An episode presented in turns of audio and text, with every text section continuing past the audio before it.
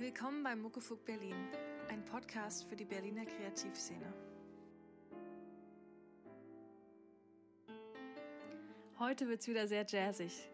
Ich war zu Besuch bei Samuel Jersak, einem Pianisten und leidenschaftlichen Musiker, der teils hier in Berlin und teils in Bern lebt. Meine erste Frage an ihn war, was macht dich aus und was machst du?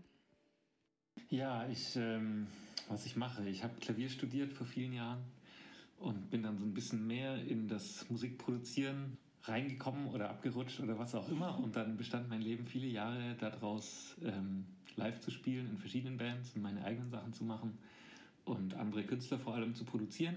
Und jetzt momentan entwickelt sich wieder ein bisschen mehr in Richtung, des, dass ich selber mehr als Musiker unterwegs bin, nachdem es so einige Jahre dann doch sehr stark um das Produzieren ging. Und es ist immer so wie so ein Wechselspiel, so eine Wellenbewegung. Genau. Und ja. jetzt gerade mache ich wieder mehr selber Musik so und das ist ganz schön. Du bist Pianist, ähm, Jazzpianist? Das ist immer so schwer zu sagen. Ich habe Jazzklavier studiert, sage ich mal, aber in meiner Kindheit habe ich klassischen Klavierunterricht mhm. gehabt. Ich habe dann Kirchenorgel gespielt mehrere Jahre und finde es jetzt schwierig, ähm, oder ich sage jetzt lieber, ich bin Pianist. So, weil das Jazz grenzt immer ein und das ist natürlich schon das, was ich studiert habe und was ich auch wahnsinnig gern mache, aber ich spiele jetzt auch wieder klassische Musik. Ich spiele auch ganz viel oder begleite ganz viel Künstler in dem Pop-Rock-Bereich, sage ich mal, und bin da wahnsinnig vielfältig sozusagen. Und die Musik, die ich selber mache, die hat aber immer einen jazzigen Touch sozusagen. Aber ich finde auch, das hat immer was mit dem Instrument zu tun, weil wenn du Gitarrist bist und spielst Rockmusik, dann schaltest du den Verzerrer an und dann macht der Sound sozusagen mhm. ganz viel von dem Ding aus. Wenn du jetzt am Klavier sitzt, der Klavierton klingt immer wie gleich. Du drückst einfach die Taste runter und da kommt dieser Klavierton. Ähm, und dann muss man sich wie seinen eigenen Weg suchen, um, um das auszudrücken sozusagen, weil du das nicht mit verschiedenen Sounds erstmal machen kannst. Klar, ich spiele auch Keyboards und andere Tasteninstrumente so, aber jetzt in meiner eigenen Musik ist schon das Klavier das Hauptinstrument und dann ja, muss man schauen, wie gehe ich jetzt damit um oder was ist meine eigene Sprache da drin. Mhm. Ja. War das für dich immer schon klar, dass das Klavier deine große Liebe ist sozusagen oder hattest du mal Zweifel oder andere Instrumente, die du in Erwägung gezogen hast? Das ist voll schwer zu sagen. Also ich habe noch zwei Geschwister und meine Mama war es ein Anliegen, dass wir alle Klavier spielen lernen. Und bei mir ist es wie hängen geblieben. Und ich habe dann auch Cello gespielt ein paar Jahre, das habe ich auch gern gemacht. Aber habe dann so in der Pubertät ganz mit der Musik aufgehört, da habe ich viel Sport gemacht, da war mir alles andere wichtiger. Und deswegen war schon das Klavier das Instrument, wo ich am weitesten war oder am weitesten gekommen bin. Und ja, ich bin einfach mit keinem anderen Instrument sozusagen so vertraut geworden und deswegen ist es jetzt so. Aber vielleicht hätte es auch was anderes sein können. Das ist immer schwer zu sagen. Oder man wünscht sich ja manchmal auch dann, wenn man irgendein anderen, ein anderes Instrument spielen sieht, dass man das auch so könnte oder so. Aber kann ich jetzt ja nicht beurteilen oder so. Und ich fühle mich grundsätzlich schon sehr wohl am Klavier, aber man kämpft ja auch immer wieder mit und gegen das Instrument. So, hm. Das ist ja auch Teil aber das geht ja, glaube ich, jedem mit seinem Instrument an irgendwelchen ja. Stellen so. Ja. Wie bist du dann zurückgekommen zur Musik? Also, du hast gesagt, du hast dann teilweise damit aufgehört. Ähm, wie ist es dann zum Jazz-Klavierstudium gekommen? Also, ist ja schon ein großer Schritt. Als es ernst wurde, sozusagen Richtung Abi und dann, was machst du jetzt? So.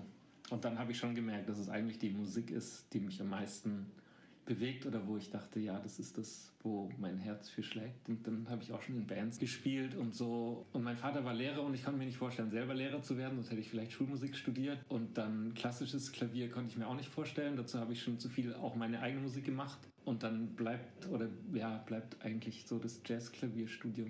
Und dann mhm. habe ich das gemacht oder auch geschafft. Also man muss ja eine Aufnahmeprüfung machen und man weiß ja nicht, ob das dann klappt und so, aber es hat geklappt in meinem Fall. Genau. Ja. Also es gehört ja schon einiges an ähm, Ehrgeiz auch dazu, das da reinzuschaffen, nehme ich mal an. Aber ja, mich hat auch eine sehr große Ahnungslosigkeit begleitet. Und das war im Nachhinein aber, glaube ich, auch ein Segen so, weil mein Vater war Lehrer, der war verbeamtet. Mhm. Ich wusste jetzt nicht, was das Leben als selbstständiger Musiker für einen bereithält oder auch nicht. Ich habe das einfach so gemacht und man sieht natürlich irgendwie so die Leute, die Stars werden oder so, ähm, aber weiß ja auch nicht so genau, wie man da hinkommen sollte oder ob man selber dazu taugt oder was auch immer. Die ganzen Fragen äh, haben mich zum Glück gar nicht so beschäftigt. Ich habe dann einfach gemerkt, ich will jetzt Musik machen und das ist das, was mir am nächsten liegt.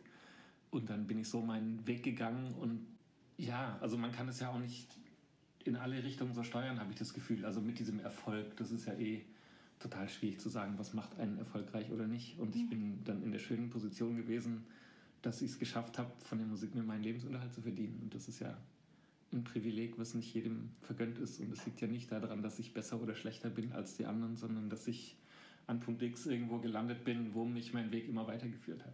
Ähm, wer würdest du sagen, hat so deinen Weg als Musiker geprägt ähm, am meisten? Boah, das ist voll schwer zu sagen, weil ich in meiner, also ich habe ja mit klassischer Musik angefangen und habe die klassische Musik überhaupt nicht gemocht. Das war oder teilweise noch fast wie eine Aversion, weil meine Eltern eben eigentlich nur klassische Musik gehört haben und ich mich damit ab Punkt X schwer getan habe und dann habe ich eben in Rockbands gespielt und ähm, ich weiß noch eben, da mit, mit 18 war ich auf einem Jazzkonzert von dem damaligen Joshua Redman Quartett und der hatte in seiner Band quasi vier Leute, die alle zu Weltstars geworden sind und Solokarrieren gemacht haben. Und ich erinnere mich wirklich noch an dieses Konzert, äh, dass, dass mich das richtig ergriffen oder gepackt hat. Und da hat eben Brad Meldau ähm, Klavier gespielt in dieser Band damals, der jetzt immer noch ein Künstler ist, den ich sehr, sehr schätze wegen seiner Kunst und wegen dem, was er macht und den ich sehr gern höre. Und ich glaube, so gab es einfach ein paar Ereignisse, die mich geprägt haben. Aber es waren genauso auch, äh, dass ich auf Konzerte von Rockbands gegangen bin oder so. Und jetzt höre ich auch wieder mehr klassische Musik oder spiele auch wieder mehr klassische Musik und ich merke, wie mir das näher kommt sozusagen, je, je älter ich werde oder desto mehr Abstand ich vielleicht auch von meinen Eltern habe, dass ich mich dem mhm. wieder wie, wie annähern kann. Von daher, es gab jetzt nicht das eine Ereignis so, ähm, und zwar dann so eine Mischung, glaube ich, aus der Welt, in der ich drin war und, und dem, was mich dann berührt hat, wo ich dann gelandet bin. Mhm. Aber es gab genauso auch die Phasen, wo ich gedacht habe, ich habe zu lange ähm, so einen Weg gemacht. Ich habe dann ein Album äh, produziert oder co-produziert, was sehr erfolgreich wurde in diesem Jazzbereich und habe dann gemerkt, dass ich fast auch wie in dieser Jazz-Schublade festgesteckt ja. habe und mir sehr gewünscht hätte, mehr Popbands oder Rockbands zu produzieren und alle dachten, ja, der kann aber nur Jazz und man hat mich dann gar nicht gefragt oder so. Mhm. Und das kann man ja dann auch nicht ändern. Man hat irgendeinen Pfad gelegt und muss diesen Pfad dann weitergehen. Ja. Mhm. Ja, das ist ja wie so eine Lebensspur, die sich zieht und man muss letztendlich ja äh, seinen Frieden damit finden. Und da habe ich das Gefühl, da bin ich auf jeden Fall auf der Plusseite sozusagen oder auf der Habenseite, dass ich ganz viel sehe, was super ist. Und natürlich hier denken, vielleicht hätte ich das damals anders machen können, aber das ist ja nicht schlimm. Mhm. Siehst du das als ein Problem allgemein ähm, unter Musikern, dass viele so in so einer Box feststecken oder ähm, eher weniger? Es ist schwer pauschal zu sagen. Mhm. Ich sehe das schon bei mehreren Leuten, dass sie wie in einer Box drinstecken. Oder es gibt ja auch den Künstler, der so einen One-Hit hatte mhm. und dann musste er im Prinzip das Leben lang dieses eine Lied spielen, obwohl er sich künstlerisch wo ganz anders hin entwickelt hat und immer wenn er vor ein Publikum tritt, will das Publikum aber dieses eine Lied hören. Mhm. Also das ist ja schon sozusagen so einfach so eine Dissonanz zwischen dem Künstler und seiner Entwicklung auch über Jahrzehnte hinweg und dem Publikum, was vielleicht irgendwann emotional von einem Stück ergriffen wurde und dann ja, einfach Fan ist von diesem einen Stück und mhm. vielleicht gar nicht von diesem Künstler oder mit allem mitgehen kann. Mhm. Ähm, und genauso gibt es auf der anderen Seite, glaube ich, Leute, die sehr so self-conscious sind mit dem, was sie machen und sehr bewusst ihren Weg gehen und das immer wissen. Und da habe ich das Gefühl, ich wusste zu der Zeit, genauso wie ich angefangen habe zu studieren, ich wusste nicht genau, was auf mich zukommt. Ich habe es halt mal gemacht. Und je weiter man dann im Leben kommt, merkt man irgendwann so, wie sehr man was vielleicht steuern könnte oder auch nicht. Und jetzt merke ich schon, dass ich die Entscheidungen viel bewusster treffe als sozusagen am Anfang meiner Karriere, wo irgendwas passiert ist. Man ist glücklich, dass das passiert und reflektiert es gar nicht so oder steuert es auch nicht so. Und das andere ist ja, also es gibt ja Leute, die sagen, die Leute, die eine Musikkarriere anfangen oder eine Karriere machen wollen, ähm, haben eben 20 Talent und Fleiß und 80% Glück. Also ob das dann funktioniert, das, was man sich überlegt hat oder das, was man ist, zu transportieren, dass man Fans kriegt, die dem nachfolgen sozusagen und dass man dann vielleicht sogar davon leben kann, äh, steht ja eh auf, auf zwei unterschiedlichen Seiten der Medaillen und kann man nicht so steuern, dass man sagt, ich werde jetzt Weltstar und dann wird man einfach Weltstar. Also mhm. Das wäre ja schön, wenn man sich das aussuchen könnte. Ich weiß nicht, ob das so schön wäre. Ich glaube, es ist ganz gut so, weil dann ja. würden ja alle Leute auch die gleiche Musik machen, von der sie denken, dass das die eine Musik ist, mit der man erfolgreich ist. Und das Schöne an der Musik ist ja, dass jeden was anderes anspricht. Mhm. Und da diese Offenheit ist, dass man nicht weiß, wen, wann, welche Emotion trifft. Ja. Aber meine Erfahrung ist ja, dass es wenn es mich sozusagen als Musikgeber gibt, dass es auf der anderen Seite irgendwo auch einen Musiknehmer gibt, der das emotional aufnimmt und für den die Musik, die ich mache, einen Wert hat. Mhm. Und das ist ja das Tolle daran. Ja, ich denke gerade, das ähm, braucht auch schon so ein gewisses, eine gewisse Risikobereitschaft. Also überhaupt anzufangen mit Musik als Musiker Absolut. seinen Weg zu gehen. Und dann aber auch noch das, was du auch gemacht hast, zu sagen, ähm, in der Schiene, in der ich jetzt so eigentlich erfolgreich bin oder relativ gut aufgehoben bin, zu sagen, naja, aber ich möchte noch gucken, was da noch ist, ähm, ja. was es noch gibt. Also du hättest ja auch einfach sagen können, ähm, ich habe mich hier eingerichtet als Jazzpianist und kann das Risiko jetzt nicht eingehen, ja. nochmal woanders ähm, ja. als sozusagen Unbekannter äh, anzufangen. Das stimmt. Ja. Ja. Also gut ab an der Stelle. ja, danke schön. Ja, also ich finde es immer wieder sehr beeindruckend, wenn man überhaupt diesen Weg geht als Musiker, ähm, aber dann auch wirklich zu, seinen eigenen Weg zu gehen. Ähm, weil wie du sagst, es gibt ja immer wieder auch die Möglichkeit, das zu machen, wo man meint, dass alle anderen es hören wollen. Ja. Oder halt zu sagen, okay, ich gehe meinen eigenen Weg und mache meine eigene Musik. Ja. Ähm, wie entstehen deine Songs? Schreibst du viele eigene Songs? Also meine ersten zwei Alben sind sozusagen in dieser klassischen Klaviertrio-Besetzung aufgenommen mit Klavier, Bass, Schlagzeug. Das sind ausschließlich eigene Songs und meine neue Platte, die jetzt vor zwei Wochen eben rausgekommen ist, ähm, die ist Solo-Klavier und ist eigentlich ein Konzeptalbum.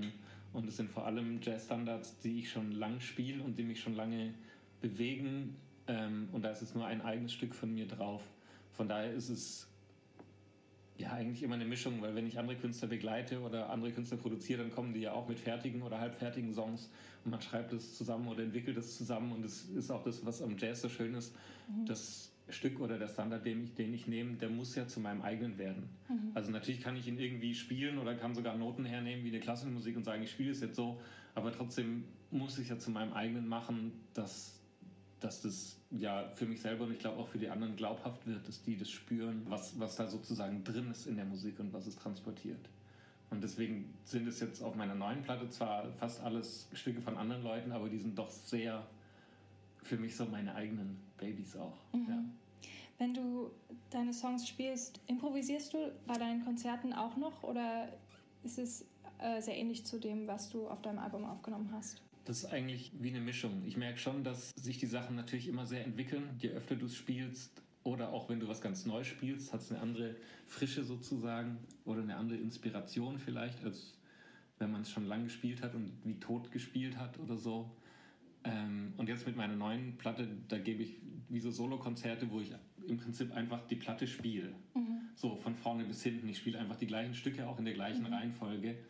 Ähm, weil es ja auch ein Konzeptalbum ist. Ja, und ja. das ist natürlich, die, die Stücke sind gleich und ich sage mal, die Grundideen, das Stück anzugehen oder auch dieses Album, das Konzeptalbum anzugehen, ist immer das Gleiche. Trotzdem kommt es natürlich vor, dass manche Stücke sich ganz woanders hin entwickeln, in diesem Moment sozusagen der Improvisation oder des Offenseins.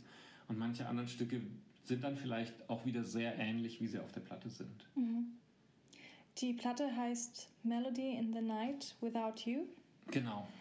Das ist ähm, eine, erinnert sehr an eine andere Platte von Keith Jarrett. Genau so ist es. Genau, die hieß The Melody at Night with You. Mhm. Ja. Wie ist dieser Unterschied entstanden? Ähm, also Keith Jarrett hatte das chronische Erschöpfungssyndrom, mhm. so eine Nervenkrankheit oder einfach eine, eine, Krankheit, wo du keine Energie hast und er konnte keine Konzerte mehr spielen und war eigentlich wie gelähmt, Musik zu machen und hat aber irgendwann wieder angefangen, dass er gedacht hat, ich kann nicht mehr auftreten, aber ich kann vielleicht noch für meine Frau spielen oder so. Äh, und dann ist er im Proberaum und hat sich letzten Endes durch das, dass er wieder angefangen hat, überhaupt zu spielen, äh, hat er wie sich selber geheilt oder er ist dann aus diesem äh, Syndrom wieder rausgekommen und ist wieder gesund geworden. Ähm, und er hat damals diese Platte gemacht, ohne zu wissen, dass es nachher eine Platte wird. Er hat einfach angefangen zu spielen und dachte, das ist, das ist für meine Frau und eben die, er hat die Stücke auch sehr einfach gespielt, deswegen The Melody at Night. Es geht wirklich um die Melodie, die im Fokus steht und es wird nicht wahnsinnig viel rum improvisiert oder es ist auch nicht wahnsinnig frei oder so, sondern er stellt wirklich die Melodie in den Vordergrund. Und ich habe letztendlich das Konzept übernommen auf die Art und Weise, dass ich gesagt habe, ich möchte eigentlich die Sachen auf eine sehr einfache Art und Weise spielen, auch viel Platz lassen in der Musik Und für mich ist es aber The Melody at Night Without You, weil ähm, ich so in den letzten Jahren einen schweren Lebensabschnitt hatte, sage ich mal. Und meine letzte Platte ist eben vor zehn Jahren veröffentlicht worden. Und ähm, ich habe dann lang in der Krise gelebt, ohne dass ich jetzt für mich selber hätte sagen können, ich war jetzt so lange in der Krise drin, weil ich habe erfolgreich für andere Künstler produziert, mit anderen Künstlern getourt und gearbeitet und so. Ich habe einfach nicht meine eigene Musik gemacht. Mhm. Und die Leute haben gefragt, wann machst du wieder was eigenes? Ich habe immer gesagt, ja, ich bin dran oder ich habe es auf dem Schirm oder es passiert irgendwann, ich habe es aber nie gemacht. Mhm.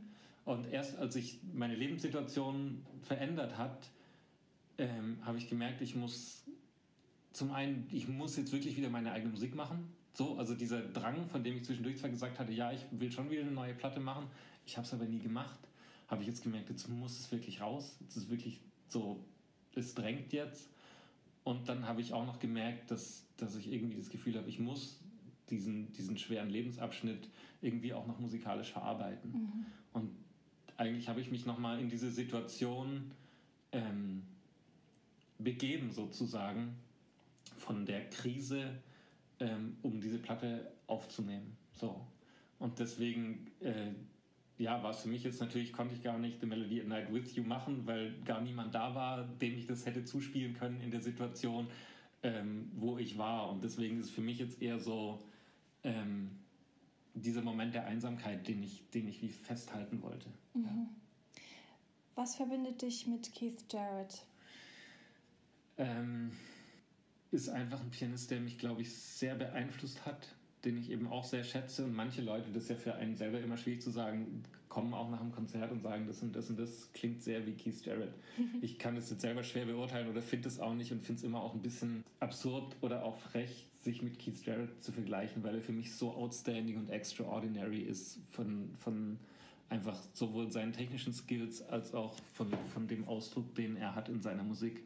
Ähm, dass man sich nicht mit ihm vergleichen kann. Äh, deswegen möchte ich das eigentlich an, an der anderen Stelle auch gar nicht. Ähm, ist eher ein Tribute äh, zu ihm, oder? Boah, das ist auch schwer zu sagen. Also letztendlich ähm, war ja meine Überlegung eher so, dass ich gemerkt habe, das, was er gemacht hat in seiner Krise sozusagen, in seiner Krankheit, äh, ist mir total nah von der Art her, es auf meine Art und Weise auch zu machen. Mhm. Und ich glaube, es kommt eher daher. Mhm. Und ich möchte jetzt ja nicht ihn nachmachen oder so. Ich spiele auch keine Stücke, die er gespielt hat. Das äh, wäre vermessen, glaube ich. Ähm, so, ich musste ja trotzdem meinen eigenen Weg da drin finden. Und trotzdem habe ich auch eine Art von Parallelität gesehen in der Art und Weise, wie er damit umgegangen ist, die mir, glaube ich, auch total nah ist, so damit umzugehen. Und das war jetzt eher... Ähm, sozusagen diese Verbindung, mhm. als zu sagen, ich will jetzt wirklich ein Tribute machen mhm. oder ich will das wie parallel stellen oder dagegen stellen. Nee, das ist alles eigentlich nicht so. Ich habe nur gemerkt, das ist mir sehr nah in der Art und Weise und ich muss jetzt mein eigenes da drin finden äh, in, in der Ausdrucksweise. Mhm. Ja. Hat Musik für dich auch so eine heilende Wirkung gehabt? Ähm, Musik hat immer auch eine heilende Wirkung für mich. Also das ist ganz bestimmt so. Und das kann man ja auch nicht pauschal sagen, weil Musik hat ja zum Glück ganz viele Wirkungen. Mhm. Und jetzt, ähm, jeder hört ja auch sozusagen für die Selbstheilung andere Musik. Der mhm. eine hört ganz aggressive Musik, der andere hört ganz äh, schmalzige Musik und so. Und da gibt es für mich jetzt auch nicht die eine Musik sozusagen, die ich dann wie als heilend empfinde, weil es immer in der Situation ist.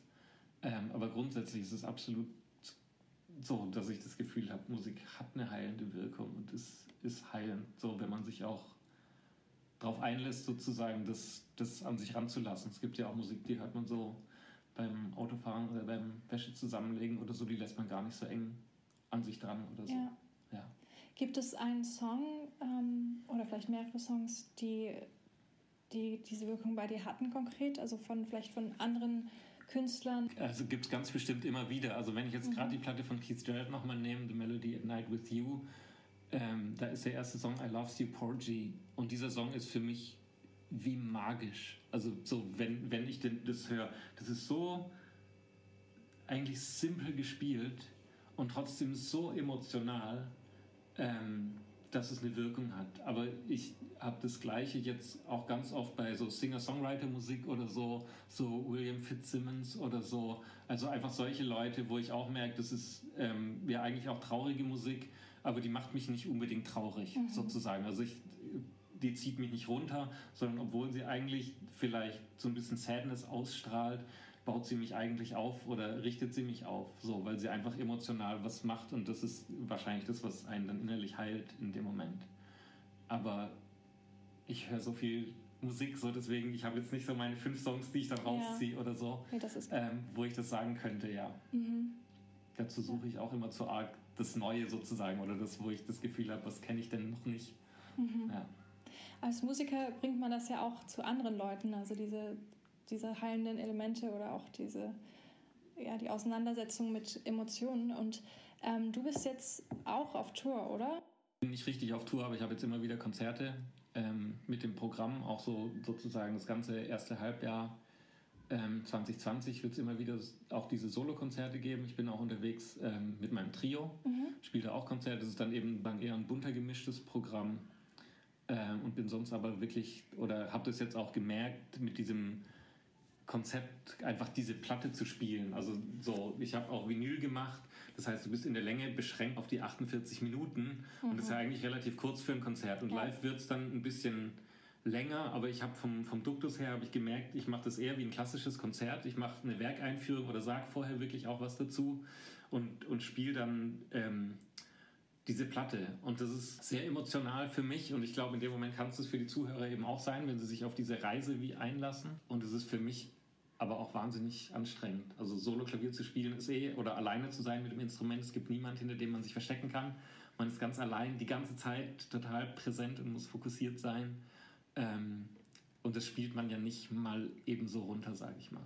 Trotzdem habe ich gemerkt, dass eben wahnsinnig toll ist, die Atmosphäre, die man damit schaffen kann. Und das ist ja eher so, ich bin ein Mensch, der sehr kritisch ist mit sich selber ähm, und hat am Anfang auch so ein bisschen Bedenken zu sagen, okay, ich gehe mit diesem Soloprogramm auf Tour, weil es sind eigentlich alles Balladen. So ist es eigentlich ein total langsames Programm, wo man auch denken könnte, so, ja, ist es nicht ein bisschen langweilig oder so. Wo ich jetzt aber gemerkt habe, ist es eigentlich überhaupt nicht. Und man muss ja immer bereit sein, sich darauf einzulassen. Und der, der sich darauf einlässt, für den liegt dann, glaube ich, sehr viel Intensität und, und auch Spannung wieder da drin. Deswegen bin ich jetzt gerade auch noch dabei, noch mehr ähm, zu organisieren, weil ich gemerkt habe, das ist eigentlich ein sehr, sehr cooles Konzept, was ich noch öfter performen will, ja, als mhm. ich es bisher dachte. So. Also das Schwierige ist auch ein Setting zu finden, in dem das funktioniert, weil es funktioniert ja. nicht in jedem Raum.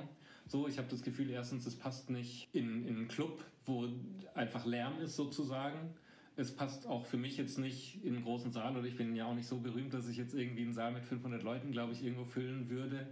Ähm, es braucht diese intime Atmosphäre.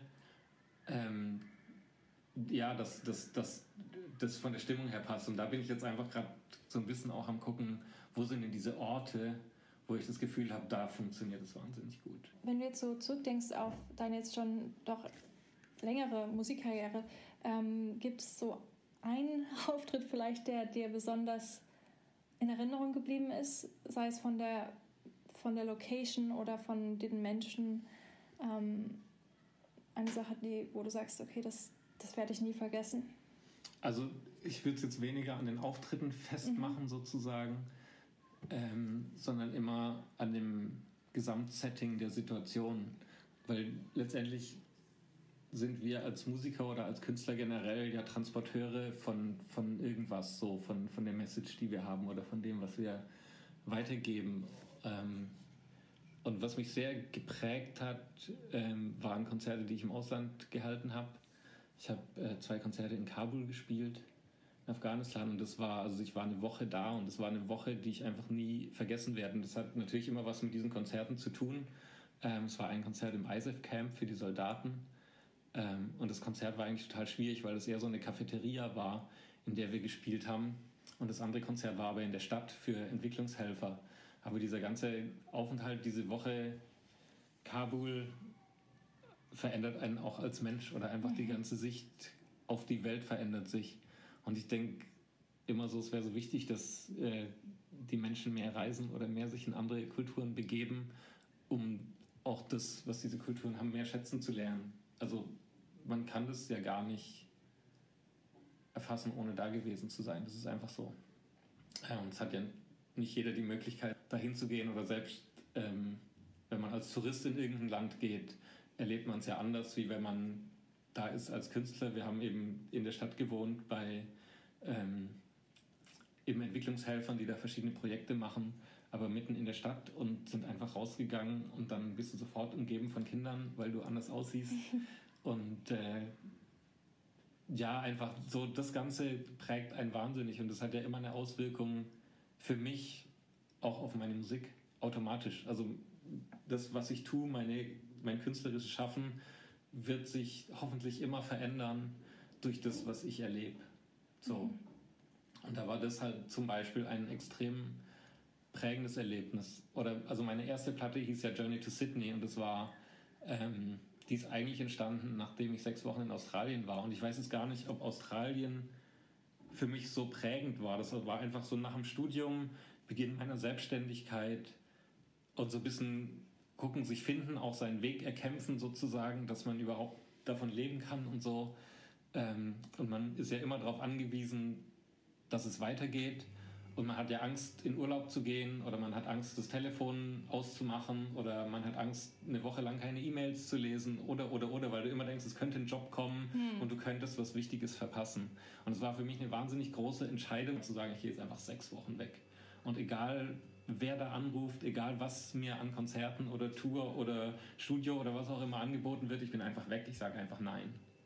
Ähm, und ich habe einfach gemerkt, dass, dass dieses Wegsein und dieses was ganz anderes sehen eine enorme Auswirkung hat auf, auf mich, auf mein Inneres, auf meine Kreativität, auf alles.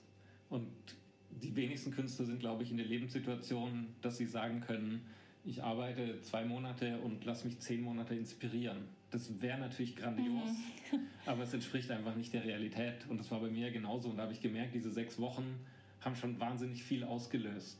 Und es hat, glaube ich, immer ganz verschiedene Aspekte. Also mit mir selber, dass ich selber ja anders zur Ruhe komme, dass ich andere Dinge erlebe, dass ich andere Dinge entdecke.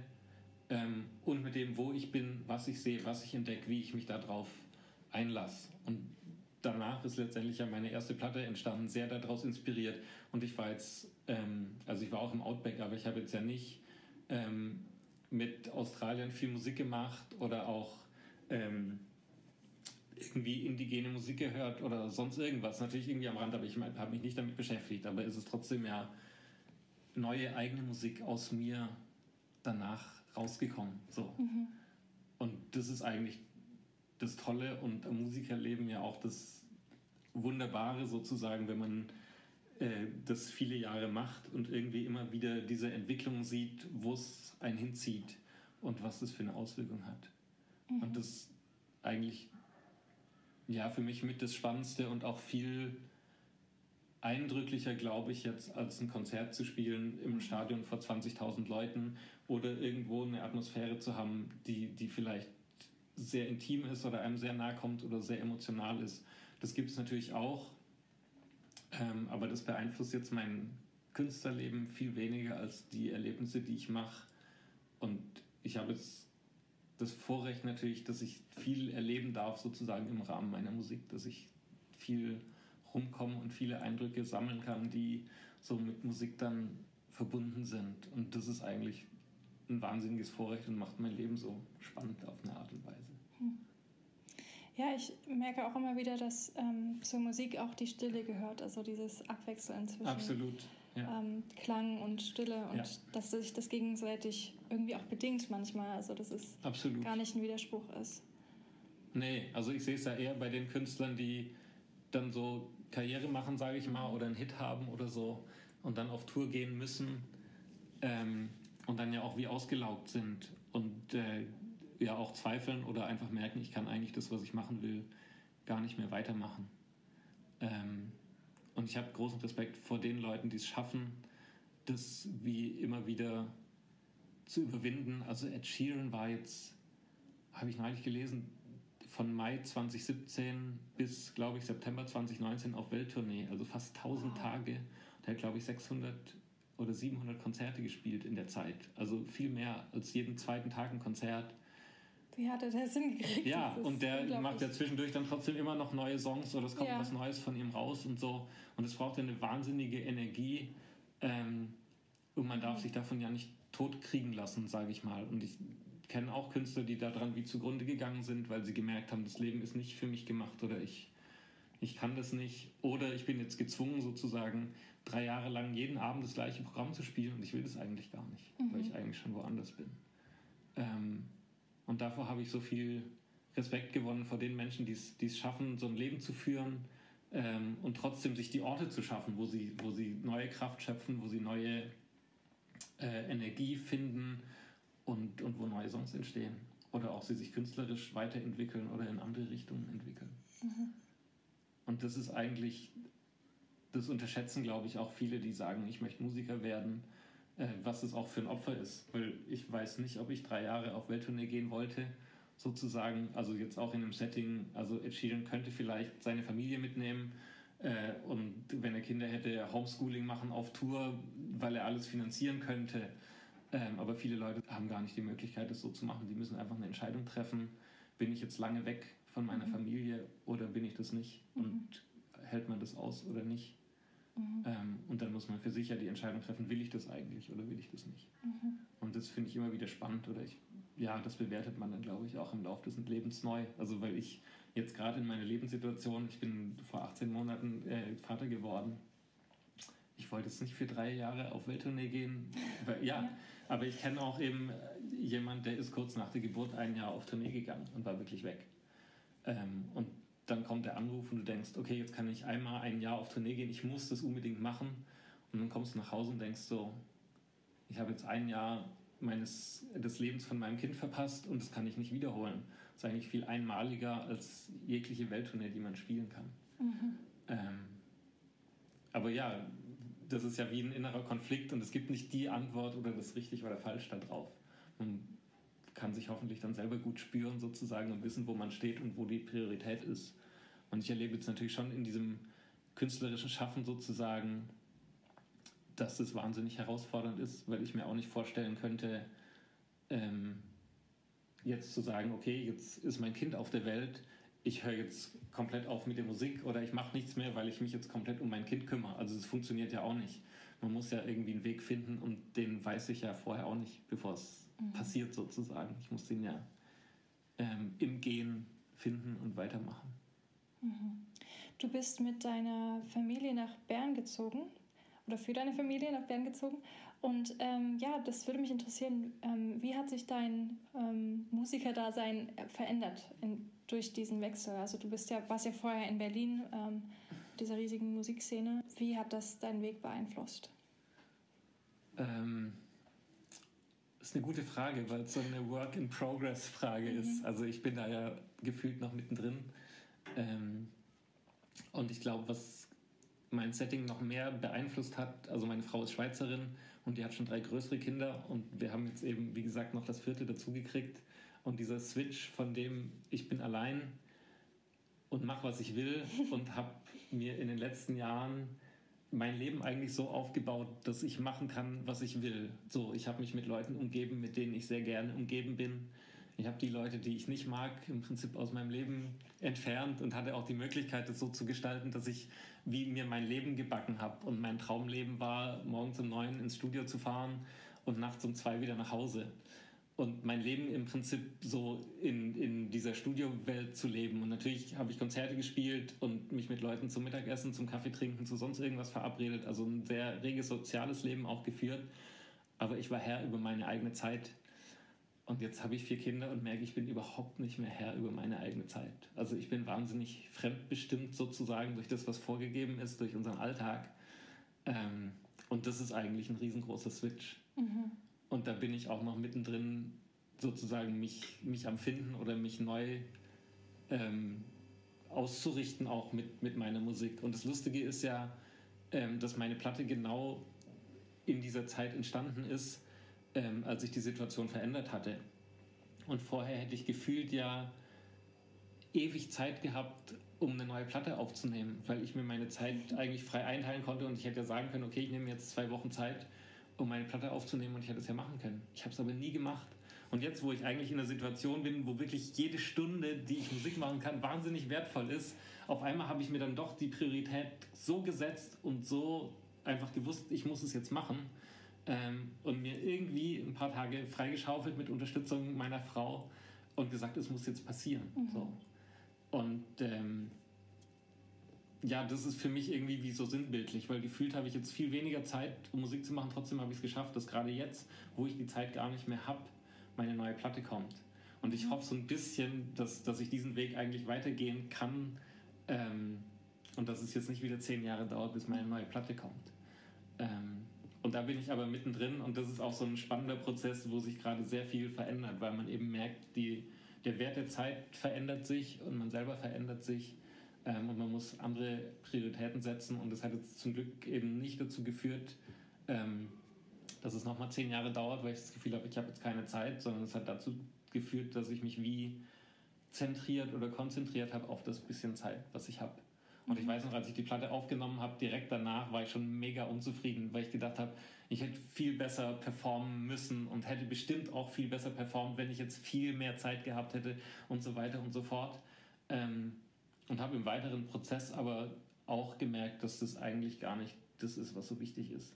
Weil das, was wichtig ist, ist ja die Emotion, die ich transportiere und die hängt nicht an der falschen oder richtigen Note oder an diesem oder jenem Akkord-Voicing oder so, sondern die hängt ja an der Haltung, die ich zur Musik habe. Und wenn es mir gelingt, diese Haltung in die Musik zu legen und zu transportieren, dann kommt die hoffentlich beim Hörer an. Und da habe ich jetzt schon auch durch, durch Rückmeldungen, die ich kriege, das Gefühl, dass das eigentlich gelungen ist. Und das ist dann so das Schöne. Genau. Hm. Das ist wirklich schön zu hören, dass es bei dir viele neue Aufbrüche gibt. Wir sind schon beim Ende des Interviews angekommen und ich habe jetzt noch drei letzte Fragen für dich. Ja. Gut, du bist jetzt nicht mehr hauptsächlich in Berlin, aber was würdest du dir wünschen für die Musikszene hier? Naja, die Musik Szene oder die Musikindustrie ist ja durch die ganze Digitalisierung einfach in einer wahnsinnigen Krise oder schwierigen Situation, weil die Künstler einfach durch das Streaming nicht fair bezahlt werden. Und ich würde mir eigentlich wünschen, dass sich das wieder ändert oder verbessert. Ähm, ja, weil es ist so wahnsinnig schwer geworden, jetzt mit der Musik Geld zu generieren. Auf der anderen Seite habe ich die Hoffnung, ähm, so dass durch die ganzen Castingshows und so oder Popstar zu sein, ähm, war, glaube ich, auch viel damit verbunden, reich zu sein und ein Star zu sein und so. Ich habe das Gefühl, die Leute werden jetzt Influencer oder Model oder sonst irgendwas, aber nicht mehr unbedingt Musiker. Also ich habe so ein bisschen die Hoffnung, dass ähm, wirklich die Menschen Musik machen, die, die Musiker sein wollen, die dafür brennen und so ihr Leben dafür geben. Und ich habe das Gefühl, dass wenn das passiert, dass es wirklich sich wieder wie mehr fokussiert auf diese Leute, dass dann sozusagen genug Arbeit für alle da ist oder dass, dass, dass es den Menschen gelingt, wirklich von der Musik zu leben. Mhm. Weil ja, da habe ich das Gefühl, das ist einfach gerade schwierig geworden und die Industrie macht es einem da ja zusätzlich schwierig jetzt durch Spotify und so weiter. Ich habe jetzt irgendwo gelesen, was der CEO von Spotify im Jahr verdient, irgendwie 50 Millionen oder irgendwie sowas. Und dann denkst du, dass du eigentlich dafür ja gar nicht fair bezahlt wirst äh, als Musiker. Mhm. Wie viel ist äh, das pro Song oder so? Das sind 0,00 irgendwas Cent. Aber es kommt ja auch immer noch ein bisschen drauf an, welchen Deal du hast. Aber es wurde mal ausgerechnet, als Spotify sozusagen ziemlich am Anfang war, am Beispiel, äh, oder Lady Gaga hat es gepostet, dass wenn sie 140 Millionen Streams im Monat hätte, sie 1800 Dollar verdienen würde. Weil das, ich weiß nicht, in Amerika Durchschnittslohn ist oder Mindestlohn oder keine Ahnung. Und 140 Millionen Streams im Monat zu generieren, ist fast ein Ding der Unmöglichkeit. Also so, und vielleicht gelingt es inzwischen irgendjemand, aber dann hast du 1800 Dollar. Also das ist nicht viel, sozusagen ja. das absolutes Existenzminimum dann. Ähm, ja, und das ist so die Relation und das ist natürlich wahnsinnig krass. Und da hoffe ich, ähm, dass sich das langfristig verändert oder dass es irgendwann auch wieder andere Modelle gibt, sozusagen, um Musik wertzuschätzen. Mhm. Ähm, ja, weil jetzt ist es so, man muss Konzerte spielen und es ist auch schwieriger geworden, Konzerte zu spielen, Clubs zu finden, die gerade unbekannte Acts spielen lassen oder Gagen zahlen und einfach ja, da leben wir gerade in einer wahnsinnig schweren Zeit und ich bin jetzt kein Kopf in den Sandstecker sozusagen, sondern ich glaube, es geht weiter und meine Hoffnung besteht darin, dass die Leute, die wirklich für die Musik brennen und die künstlerisch wirklich was auszudrücken haben oder ein besonderes Talent haben oder sonst irgendwas, dass, dass, ja, dass die dranbleiben und dass die, die es cool finden, Musik zu machen oder die auf den Fame aus sind, dass die sich vielleicht andere Felder suchen. Und dann wird die Musikszene vielleicht kleiner werden, aber sie wird vielleicht auch besser werden. Ähm, ja. Hm. Eigentlich hast du damit schon fast die zweite Frage beantwortet, weil meine nächste Frage wäre, was würdest du jüngeren Musikern raten oder was hättest du dir selber vielleicht geraten, als du angefangen hast mit Musik? Das ist schwer zu sagen, weil die Leute, die Musik machen, sind so unterschiedlich, dass es nicht einen Rat gibt, glaube ich. Und ich für mich hätte mir eigentlich gewünscht, schon früher wie freier zu sein und mein eigenes zu suchen. Äh, und ich glaube, das ist vor allem, wenn man Musik studiert, schwierig. Es ist noch schwieriger in Deutschland, weil wir ein Land sind, was sehr sozusagen dann von dieser akademischen Welt geprägt ist und was im Studium ja immer passiert ist, dass man eine Leistung überprüfbar macht. Und wie soll man eine kreative Leistung überprüfbar machen? Das geht eigentlich gar nicht. Das heißt, mhm. du hast ja eigentlich das Ziel, alle Studierenden in einem kreativen Fach auf ein bestimmtes Niveau zu bringen, indem du sie auch wie gleich machst auf eine Art und Weise. Und ich habe erschreckenderweise festgestellt, dass ich jetzt in meiner Tätigkeit als Produzent, wenn ich andere Musiker brauche im Studio, fast nie jemand anruft, der Musik studiert hat, sondern immer Leute anruft, die sich irgendwie ihr Instrument selber beigebracht haben oder sich das irgendwie erlernt oder erkämpft haben, weil die sind unique. Die mussten sich ihren Sound suchen oder mussten sich ihren Stil suchen. Ähm, und als studierter Musiker kann ich ja sagen, ich kann das spielen, ich kann das spielen, ich kann das spielen. So, ich kann eine wahnsinnige Bandbreite an Stilen oder an Zeug abdecken. Mhm. Aber die Frage, was ist meins, beantworte ich damit ja nicht. Und deswegen, ich wünsche mir eigentlich, dass die Leute, die anfangen Musik zu machen oder sich anfangen damit zu beschäftigen oder überlegen was, dass die sehr schnell an die Frage kommen, wer sie selber sind in der Musik und was sie eigentlich sagen wollen mit der Musik. Weil wenn das passiert, glaube ich, dann haben wir ganz viel Musik, die einen ganz großen Wert hat. Weil mhm. jeder, der musikalisch begabt ist, und das gilt ja eh für jeden Menschen, der hat was, in dem er unique ist und was ihn besonders macht von allen anderen.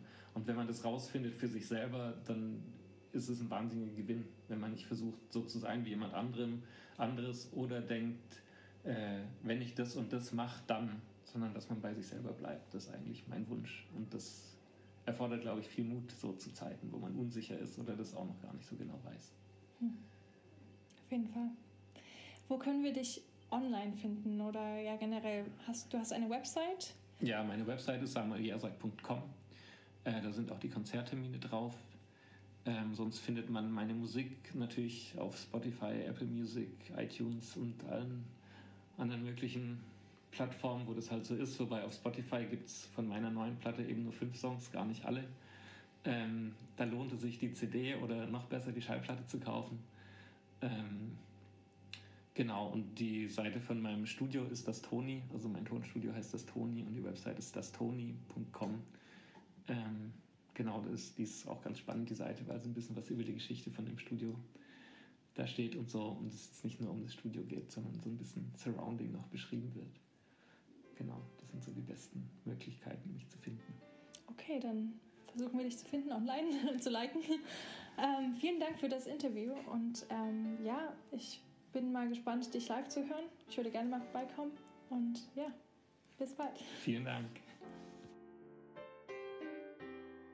Hey, danke fürs Zuhören. Wenn dir diese Episode gefallen hat, dann geh doch gerne auf iTunes, Spotify oder Soundcloud und hinterlass eine Bewertung. Darüber würde ich mich wirklich sehr freuen. Muckefuck Berlin kannst du auch auf Instagram, Twitter und Facebook finden und folgen.